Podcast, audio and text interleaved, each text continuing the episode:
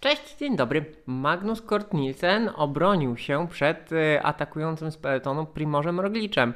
Sprawa była, wydawało się, beznadziejna, a mimo to Duńczyk z Education First wygrał etap kończący się na trudnym, krótkim podjeździe Kulera.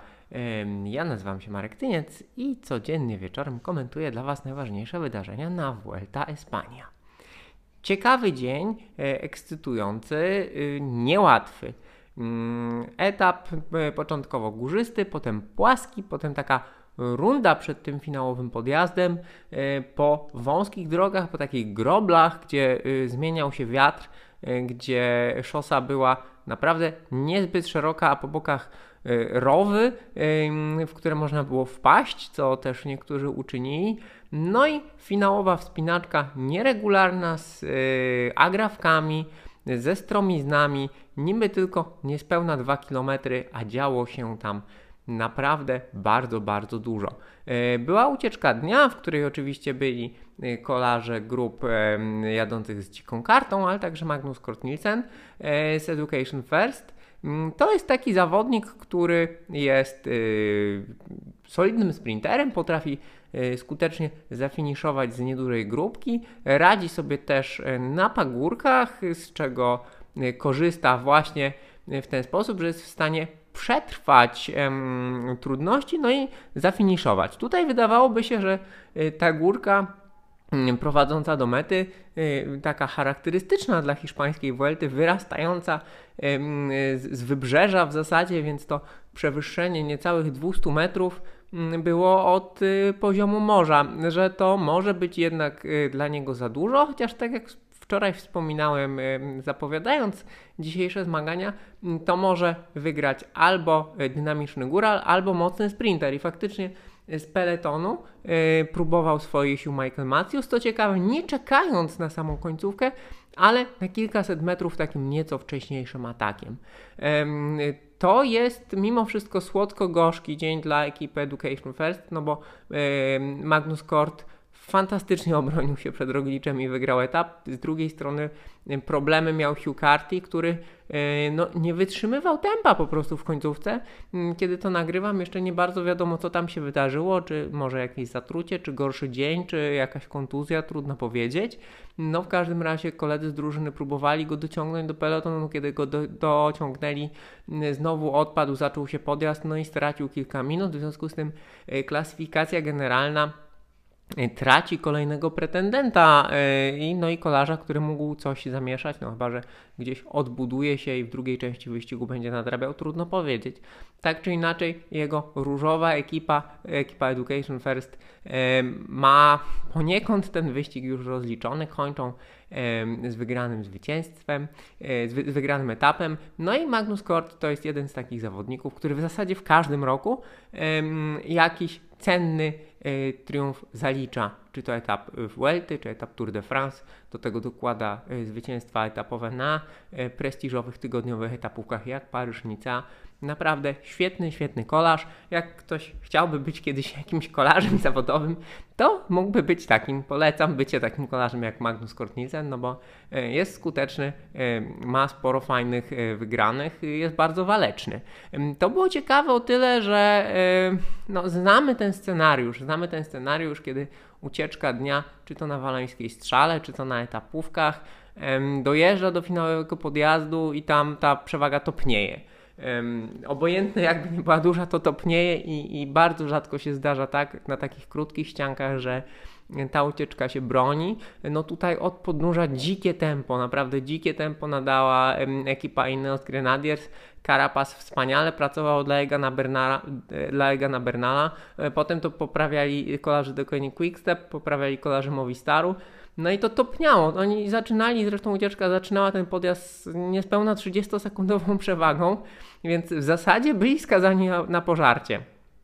W połowie podjazdu, troszkę za połową podjazdu, to tempo peletonie na moment siadło. Tam szła bardzo duża selekcja, no i chyba potrzebowali się przegrupować, złapać oddech i to wystarczyło, żeby Magnus Kort y, utrzymał tempo, y, zagiął się na maksimum w samej końcówce.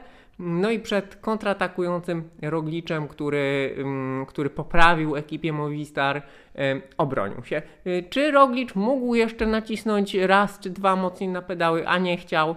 Czy po prostu wystarczyła mu ta przewaga dwóch sekund, którą zrobił nad Movistarowcami.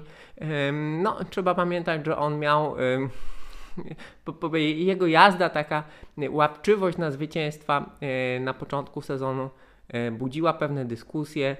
Nieważne, tak? E, nie dogonił Magnusa Korta, Magnus Kort wygrał, Roglicz drugi, i i powiększa, znowu powiększa przewagę, bo słuchajcie, na tym dzisiejszym krótkim podjeździe, ten, ten podjazd w ogóle, na nim padł rekord, on wcześniej był rozgrywany w 20 roku na wyścigu dookoła Walencji, no i tam e, rekordzistą tego podjazdu do tej pory był Tadej Pogaczar. Dzisiaj Roglic i Andrea Baggioli z Deconi Quickstep poprawili ten czas o 5 sekund. No natomiast trudno się dziwić, że jednak luty i mniejszy wyścig, a pełnia sezonu i Vuelta e, to jest różnica. To jest różnica w sile peletonu, w przygotowaniu zawodników. Zatem to nie dziwi, natomiast warto powiedzieć, że tempo podjeżdżania to jest ponad 2200 metrów na godzinę. Oczywiście krótki wysiłek, 4 minuty 25 sekund około. Natomiast to się przekłada na około 8 watów na kilogram, e, więc teraz sobie to przelicznie na swoją masę ciała. E, no, w moim przypadku to było ponad 520 watów przez 4,5 minuty. To jest naprawdę bardzo, bardzo, bardzo dużo. Mm, e, ale słuchajcie, ten krótki wysiłek, taki dynamiczny, mimo właśnie jeszcze z tym przestojem w środku, no spowodował e, pewne różnice, no bo e, Własow, Mas, Bernal, oni potracili po kilka sekundek do Roglicza, ale na przykład już, na przykład już e, Mikel Landa e, stracił ponad 20 sekund. Efekt tego jest taki, że w klasyfikacji generalnej Primoz Roglic, który odebrał prowadzenie Kenemu Elisont, Elisont również miał problemy na tym dojeździe do, pod, do finałowego podjazdu na wietrze. Roglic ma 25 sekund przewagi nad Masem, 36 sekund nad Miguelem Angelem Lopezem i 41 sekund nad Valverde oraz Bernalem. I teraz zobaczcie, cały trójząb Movistaru w pierwszej piątce. E, tam ta taka kontrowersja z, z pogonią Lopeza za masem na poprzednim górskim finiszu, no chyba nie popsuła mimo wszystko atmosfery w drużynie, no bo jadą znakomicie. Okej, okay, Roglic im odjechał, trzeba pamiętać o przewadze z czasówki, no ale Movistar na razie ma się Świetnie. Dalej, Własow 53 sekundy, Ciccone 58, e, Landa już minuta 12, Fabio Aru minuta 17, no i Adam Yates minuta 22. No i powoli, powoli właśnie już kończymy mm, to grono pretendentów, no bo Carapaz ewidentnie e, już pracuje na Bernala, E, ta hierarchia w drużynie no, z Grenadiers niewątpliwie jest ustalona. Numerem 1 Bernal, numerem 2 Yates, Carapaz takim pomocnikiem, ewentualnie jeszcze jakimś, e, jakąś opcją całkowicie e, rezerwową.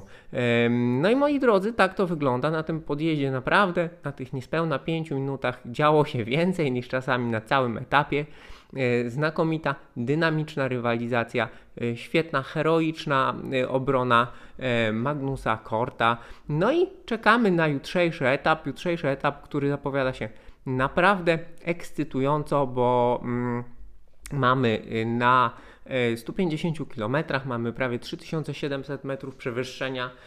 Raz, dwa, trzy, cztery, pięć, sześć premii górskich, w tym premia pierwszej, górs y, pierwszej kategorii na Balkon de Alicante na mecie, a oprócz tego całkiem sporo podjazdów i podjaździków nienumerowanych i niepremiowanych, także ciężki dzień w biurze, ciężki dzień dla kolarzy, ciężki dzień też dla pozostających w rywalizacji sprinterów. No i myślę, że jutro znów nam ktoś w klasyfikacji generalnej odpadnie. Zobaczymy, czy Primoz Roglic no, znowu, znowu powiększy przewagę, ale ci kolarze, którzy myślą o dobrym miejscu w generalce, e, powinni e, no, się jutro spiąć i skoncentrować, bo straty i różnice mogą być zdecydowanie większe. Dziękuję Wam uprzejmie i do zobaczenia, do usłyszenia jutro. Cześć.